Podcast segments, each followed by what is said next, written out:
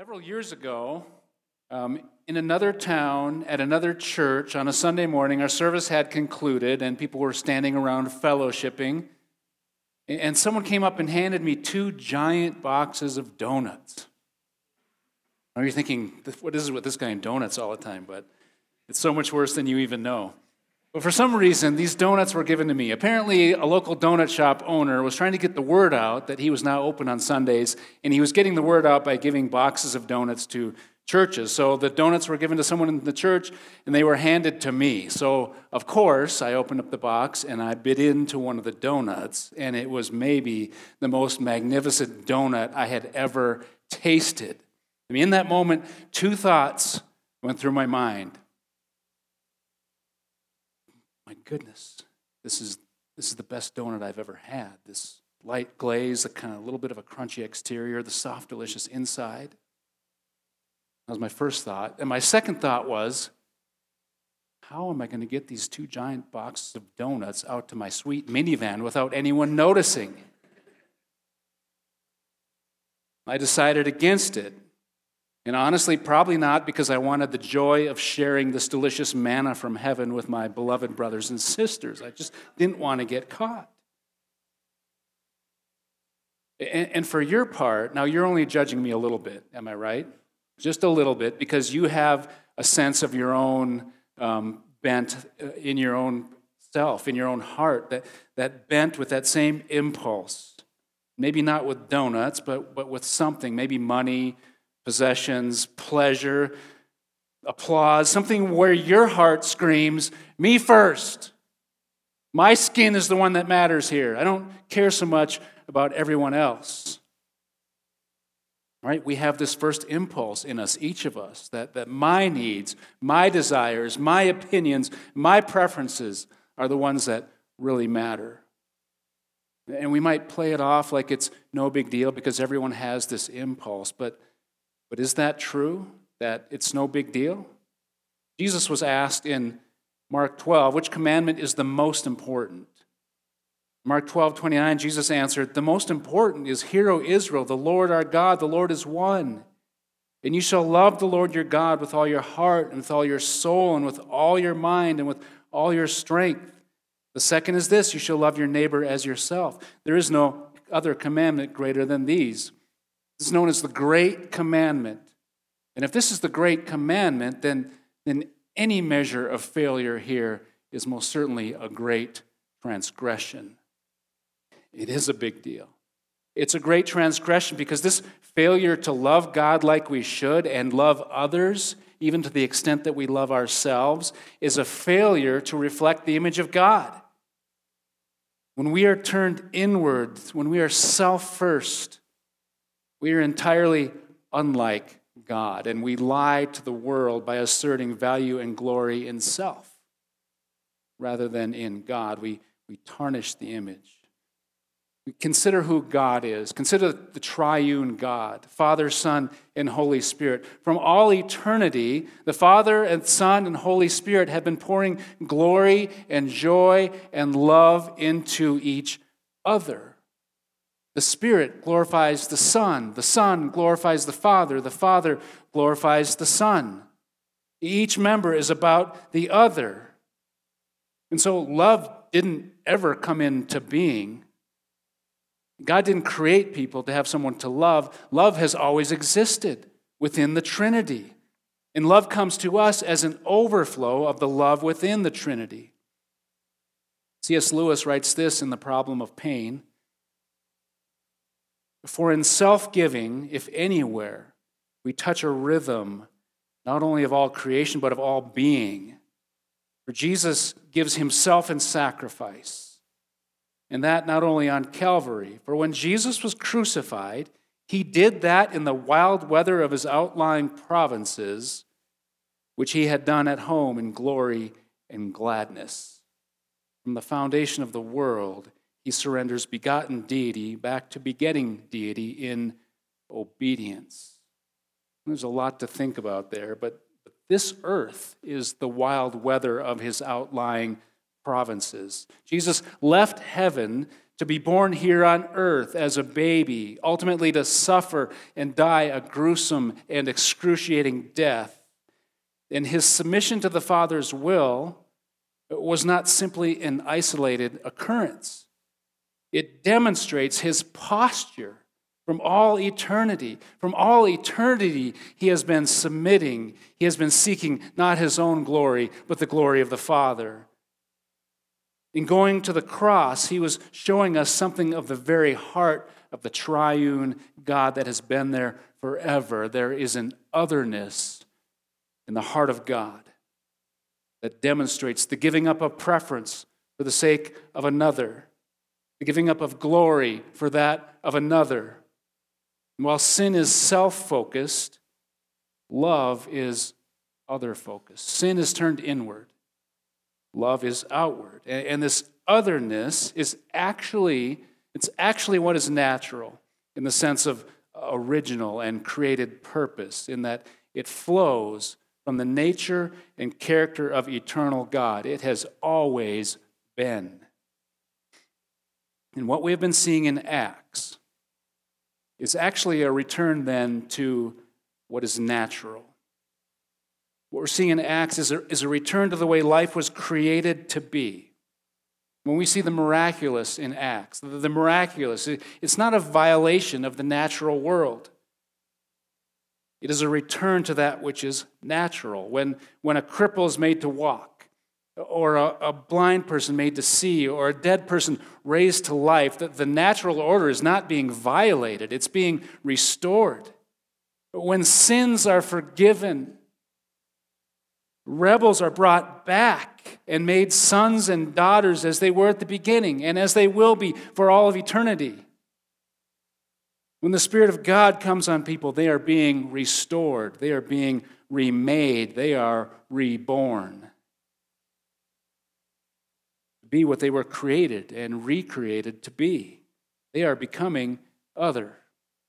Acts 4:34 There was not a needy person among them. Acts 2:45 and they were selling their possessions and belongings and distributing the proceeds to all as any had need. See, a new people has been created. It's the body of Christ, the community of believers.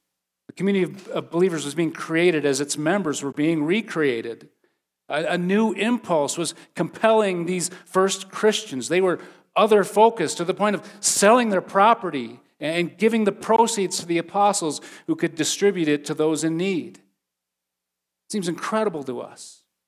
But what seems so impossible, what seems so unnatural, is made possible by God Himself through His Spirit at work in the hearts of people. We've seen this in particular from the apostles, so, so compelled by the love of Christ that, that they aren't so worried about saving their own skins. That they stand before the authorities and say, we don't answer to you. The authorities who would like to have them done away with and have the power to make that happen. We don't answer to you. We answer to God. So we're just going to keep on preaching the good news about Christ. Do to us what you will. They're more concerned about the glory of God than their own skins.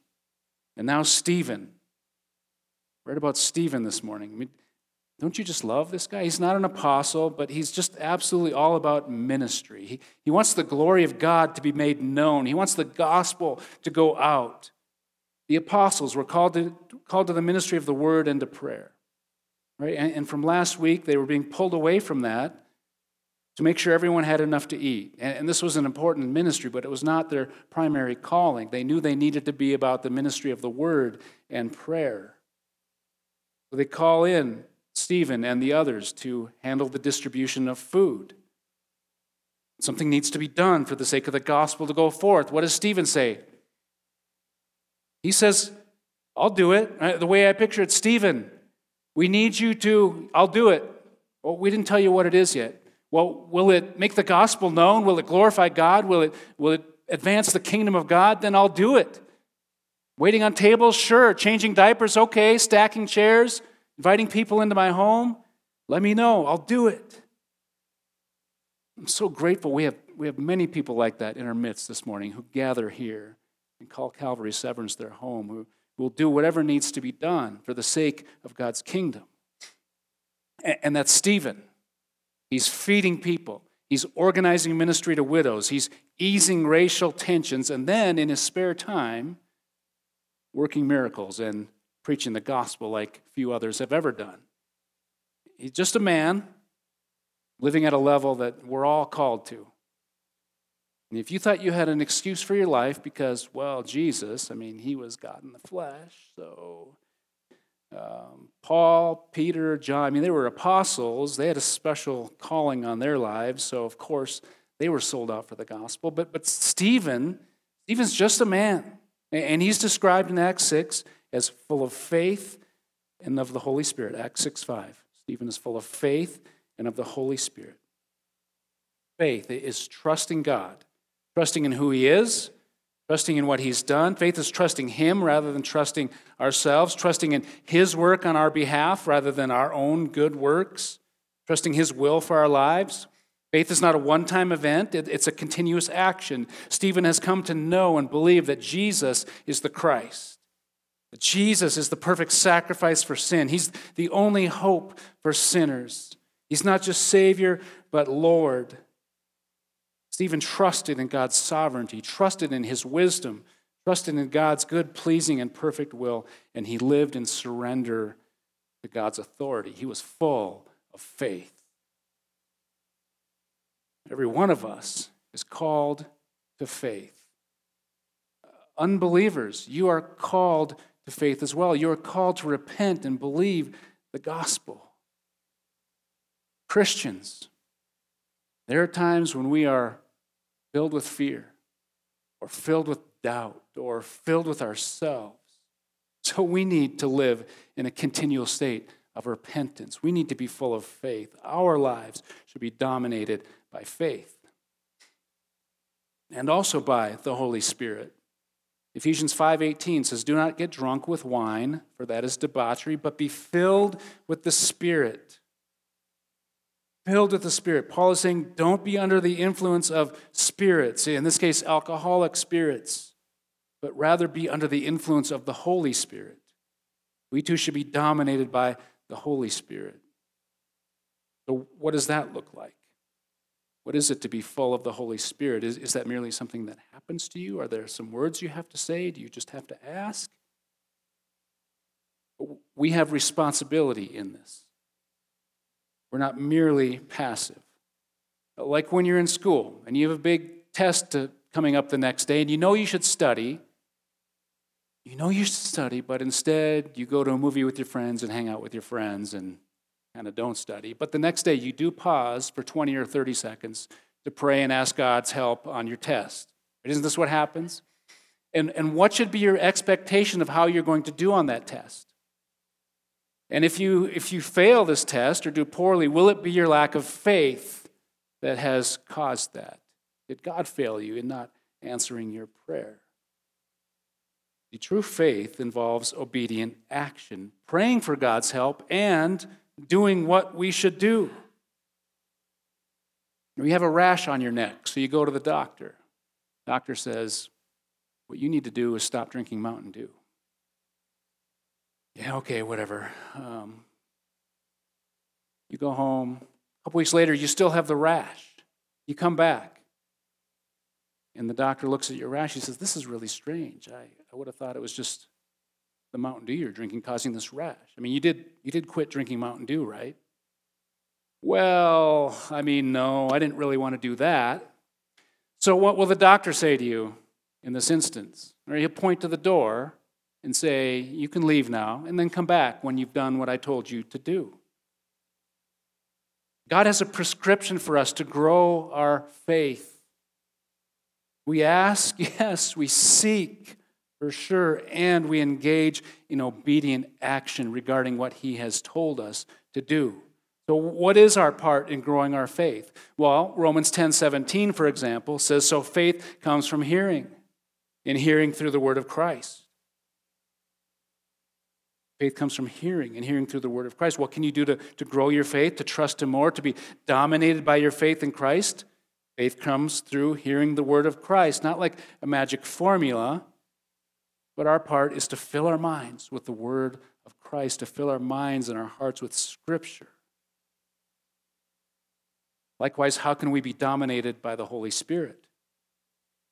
Going back to Ephesians 5, Said, Don't be drunk with wine, but be filled with the Spirit. That's verse 18. Verse 19 says, Addressing one another in psalms and hymns and spiritual songs, singing and making melody to the Lord with your heart, which is important because it reminds us of something, something else that Paul wrote, Colossians 3.16. It says, Let the word of Christ dwell in you richly, teaching and admonishing one another in all wisdom, singing psalms and hymns and spiritual songs with thankfulness in your hearts to God.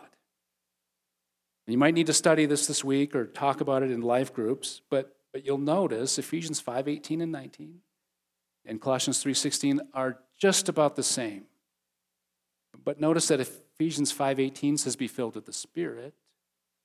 Colossians 3 16 says, Let the word of Christ dwell in you richly. Being filled with the Spirit, letting the word of Christ dwell in you richly are not two separate concepts. They're very tightly interwound, they're very closely connected. You won't be filled with the Spirit without being filled with the Word. One of the great works of the Holy Spirit is to bring to mind, to remind us of the words of Christ, John 14, 26. You can't be reminded of that which is not in you to be reminded of.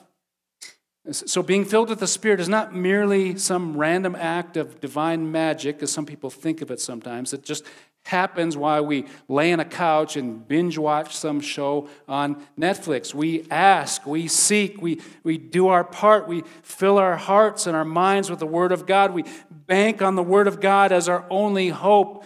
We turn to the precious promises of the Word of God to combat whatever spiritual sickness afflicts us. And we ask. God is not obligated to grant us mercy. He doesn't owe us spiritual power He doesn't owe us that our hearts would be on fire for Him, but, but letting the Word of Christ dwell in us. I liken this to, to loading up on kindling, bringing kindling to a fire. Kindling is not the fire, but kindling fuels the fire. For our part, we load up on kindling and, and cry out to God that He would light the fire in our souls of a passion for His name. This Stephen, he had a forest of kindling he knew the Bible like few others, better even than the religious professionals whose job it was to know and to teach the scriptures. It dwelt richly within him. Verse 8 And Stephen, full of grace and power, was doing great wonders and signs among the people. Stephen was full of grace. Full of grace. He's generous. He gives them of himself, he, he gives to his opponents and forgives his enemies. Most pointedly, we'll see this at the end of chapter 7 when he says, Lord, do not hold this sin against them.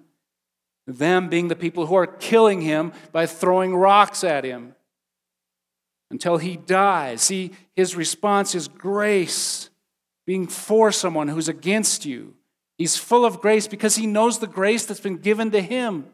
That while he was an ungrateful rebel to God's authority over him, Christ died for him.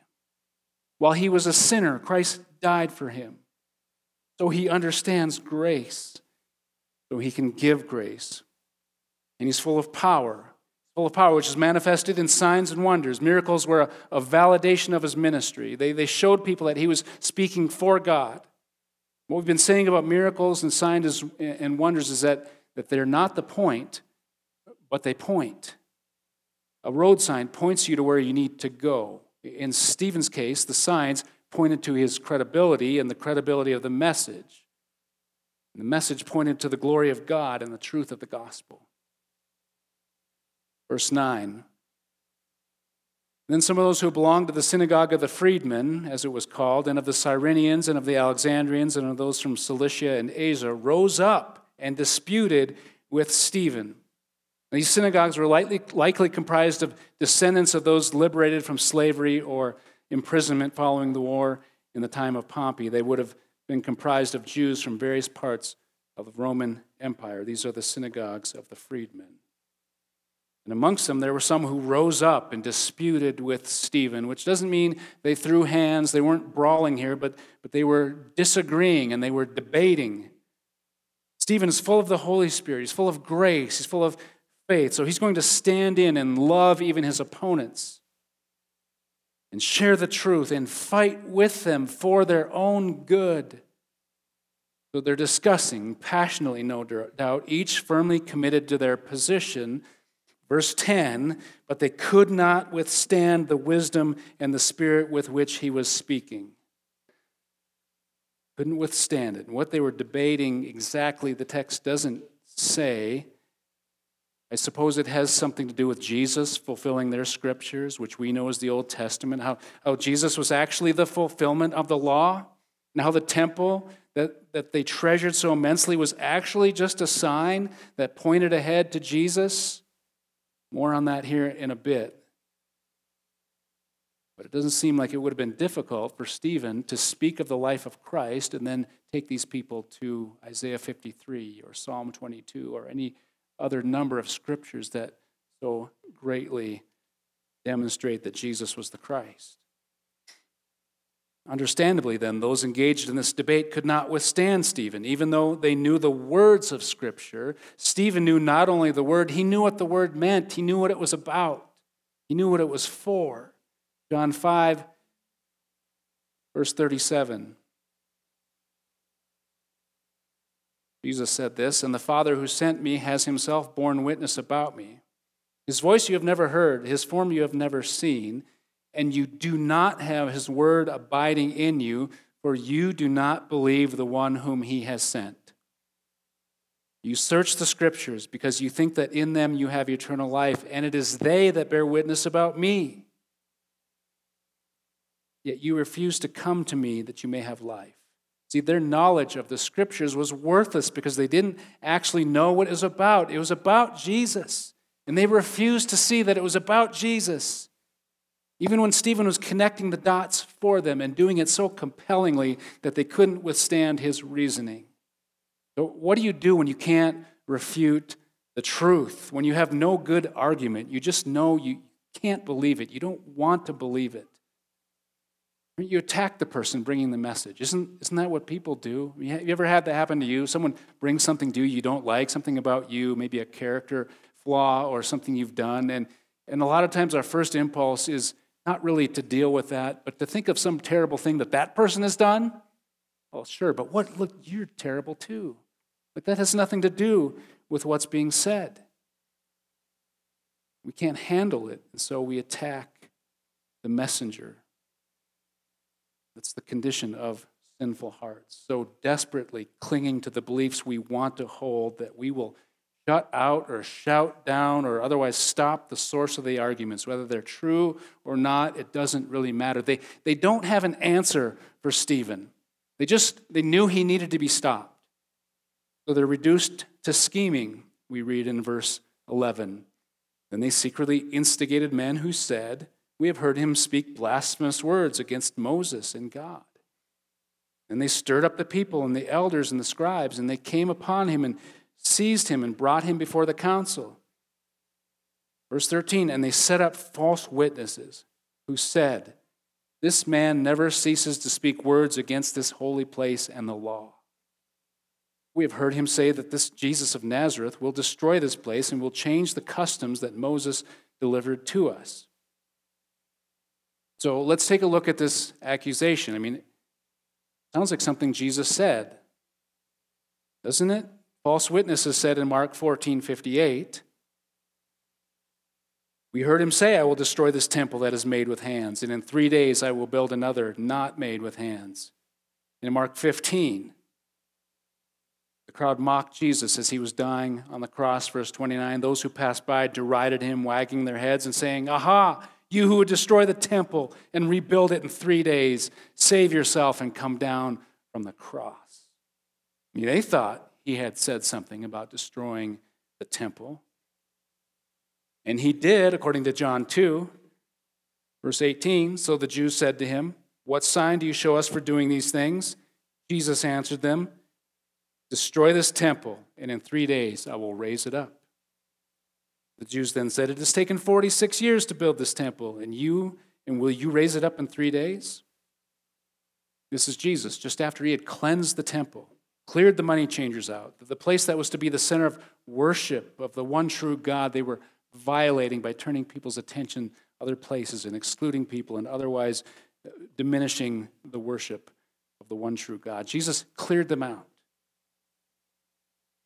And as he's talking about this in John 2, there, there was something they didn't understand. John reveals in verse 21 but he was speaking about the temple of his body. He was speaking about the temple his body. They didn't understand it when he said it. Even after the crucifixion and the resurrection, they didn't, for the most part, understand it then either. But Stephen thought about it. Stephen considered, and Stephen was given eyes to see what it was really all about. Jesus is talking about the end of the temple the temple was the center of religious life for the Israelites, the place of sacrifices where blood poured out to make atonement for sins, the place where priestly activity surrounded the holy place in the center of the temple where God's presence dwelt. It was incredibly glorious, reminding God's people of the unfathomable glory of their great God. And part of what they failed to understand is that the temple was not an end in itself. The blood sacrifices, for example, were never intended to go on forever. They, they pointed ahead to the perfect sacrifice that was yet to come. The blood of bulls and goats, actually a reminder of sin, a reminder of a debt that has to be paid, a reminder of guilt. The blood of animals could not actually take away sin.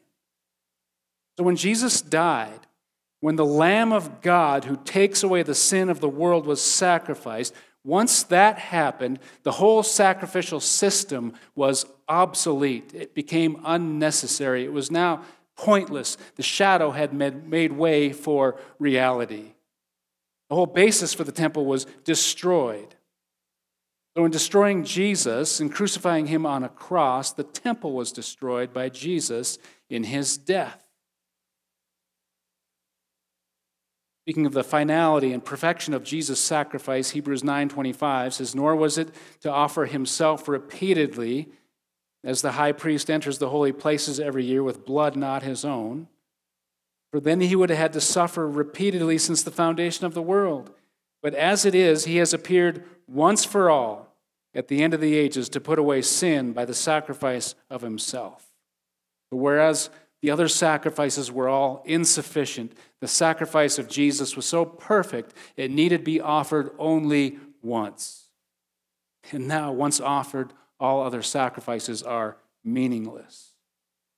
And regarding the office of priest, Hebrews 7, 723 says the former priests were many in number because they were prevented by death from continuing in office. But he holds his priesthood permanently because he continues forever. Consequently, he's able to save to the uttermost those who draw near to God through him, since he always lives to make intercession for them. There is no longer any need for temple priests. The curtain in the temple was torn in two at the crucifixion. The way into the presence of God was made wide open. No longer is the blood of a freshly sacrificed animal necessary, nor is someone to offer that sacrifice. No longer is a go between necessary. And back in Acts 6, verse 7, it said, A great many of the priests became obedient to the faith. A great many priests realized they were out of work. Nothing left for them to do. Their function was no longer necessary. Jesus had come as the perfect once for all sacrifice, supplanting all other sacrifice, and he continues on as the ultimate high priest and intermediary between God and men, making the priesthood obsolete. Not only have the blood sacrifices and the temple priests become obsolete, the, the glory of the temple has now been replaced by the glory of Christ.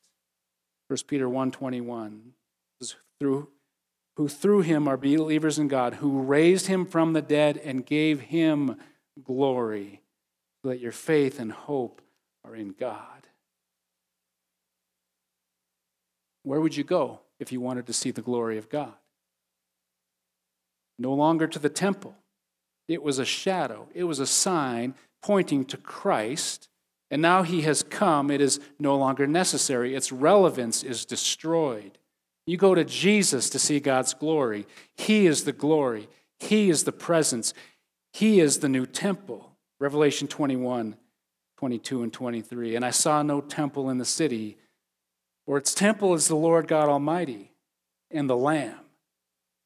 And the city has no need of sun or moon to shine on it, for the glory of God gives it light, and its lamp is the Lamb. So, if Jesus said he would destroy the temple, and, and Stephen understood that, he understood what it meant, and he explained it, repeated what Jesus said, why are people who are saying this false witnesses? Verse 13, they set up false witnesses. Because a true witness would have said something like Stephen here, eh, he's claiming that Jesus is the Messiah. Stephen is claiming that the sacrificial system, with all of its repeated blood sacrifices, finds its final fulfillment in Jesus. Stephen is saying that Jesus is the prophet predicted by our scriptures. Stephen claims that Jesus is the true temple, and the old temple is now obsolete. See, that would have been a true witness. But the witnesses reported only this man never ceases to speak words against this holy place and the law, which was not true. Stephen spoke for the temple. Stephen spoke for the law more than they ever did because he understood what the temple and the law were all about. He understood the glory of that which they pointed to. Our illustration about people visiting Mount Rushmore from a few weeks ago, and they find a sign that says Mount Rushmore this way, and and these tourists get out and circle up with the sign and get their picture taken and high five each other and go home. Right? Can you picture that? And it's silly because the sign is not the thing. The temple, as glorious as it was, was not the thing. It pointed to something infinitely greater. And Stephen pleads with them to see it. He's not down on the sign. He wants them to see what it is the sign is pointing to. But they refuse to see it for reasons that go back to that inward bent that we all start with. They didn't see it because they didn't want to see it. Even when they couldn't refute his logic couldn't refute his use of the scriptures. And adding to their guilt, verse 15, they could see that his face was like the face of an angel, which I take to mean he had a glow, like Moses when he came down from Mount Sinai after having met with God, or Jesus at the transfiguration. He had the look of a guy who had been in the presence of God, not the look of a guy who was a blasphemer. You may have noticed there are a lot of similarities between Stephen and Jesus. Both were accused by false witnesses, charged with blasphemy for making threats against the temple. Each commits his spirit, we'll see in the next section, and each asks for his enemies to be forgiven. Let me give you one more. Each man took up his cross. Each man took up his cross. Luke 9 23. Jesus said, If anyone would come after me, let him deny himself and take up his cross daily and follow me. Jesus denied himself all the way to the torture of the cross. His life was not his own, he lived for others. He lived not to save his own skin, he lived for others. Stephen knew what it meant to follow Jesus. It was to take up his cross daily. The cross was an instrument of execution. It brought death to those who took it up.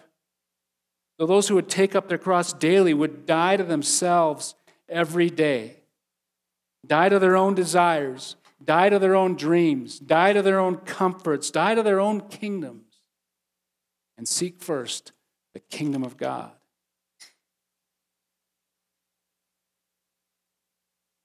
January 20th, 1936, on the death of his father George V, Edward VIII became King of England. He was nearly 42 years old at that point and a bachelor. King Edward then made known his desire to marry an American woman named Wallis Warfield Simpson, who he had known since 1931. He sought the approval of his family, the approval of the Church of England, the political establishment to marry her, but for various reasons, this was met with strong opposition. You can imagine there were some sensational newspaper headlines, right? The royal family has been a thing for a long time. Headlines around the world, a storm of controversy, and none of it could sway Edward. On December 10, 1936, King Edward VIII submitted his abdication, and it was endorsed by Parliament the next day. He thus became the only British monarch ever to resign voluntarily. He resigned gave up his rights, gave up his privilege, gave up the glory that was his as the king. Compelled by what he thought greater, he abdicated the throne. Much like Jesus gave up the privilege and the glory that were his as the second person of the Trinity to take on human flesh and to die a criminal's death. And again, this act of submission was not a one time deal. This is who he has been for eternity. And, and he's making us as believers in Jesus into a people who abdicate the throne of our lives and live for the glory of God and for the sake of others. That's what explains Stephen. We read about Stephen and think, what an extraordinary guy he was. Was he extraordinary, though? Compared to other people, sure. Compared to who he was created to be? Compared to who God made him to be in his image? Compared to who we, as God's people, are being restored to be?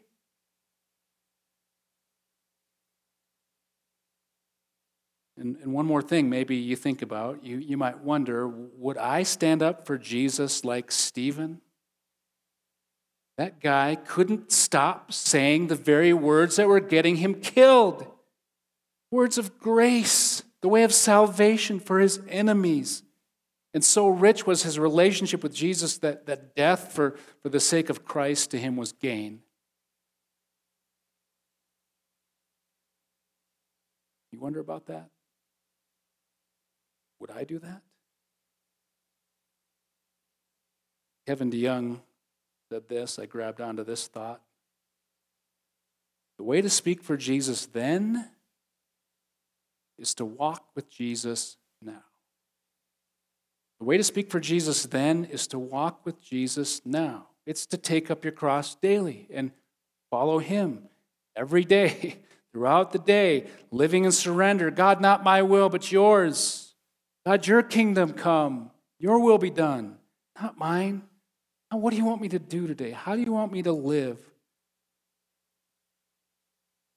What should my life be about? See, before Stephen was called on to give his life, he had been giving his life.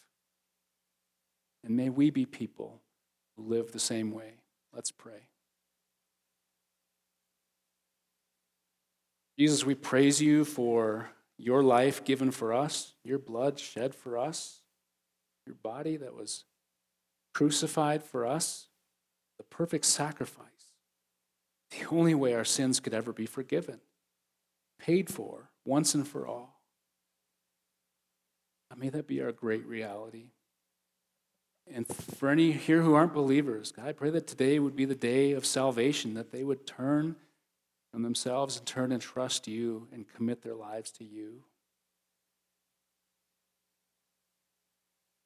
Thank you for the life of Stephen that was poured out too, the example it is for us and how we can take up our cross daily and follow you. Pray that your life do that in us, that you grant us surrender. Thank you for people around the world, even who, uh, your people, giving their lives for the sake of the kingdom, giving their lives because they believe in you. Pray for protection on our brothers and sisters around the world. We think especially Ukraine and Russia. These times, pray that you'd protect your people, that you'd bring them through, that uh, you'd grow your church even in the midst of chaos and turmoil, that you're still in control and you're still good and you're still protecting your people. I pray that you would grant each of them and grant us that we would continue in faith to the end of our days. We ask for it in Jesus' name.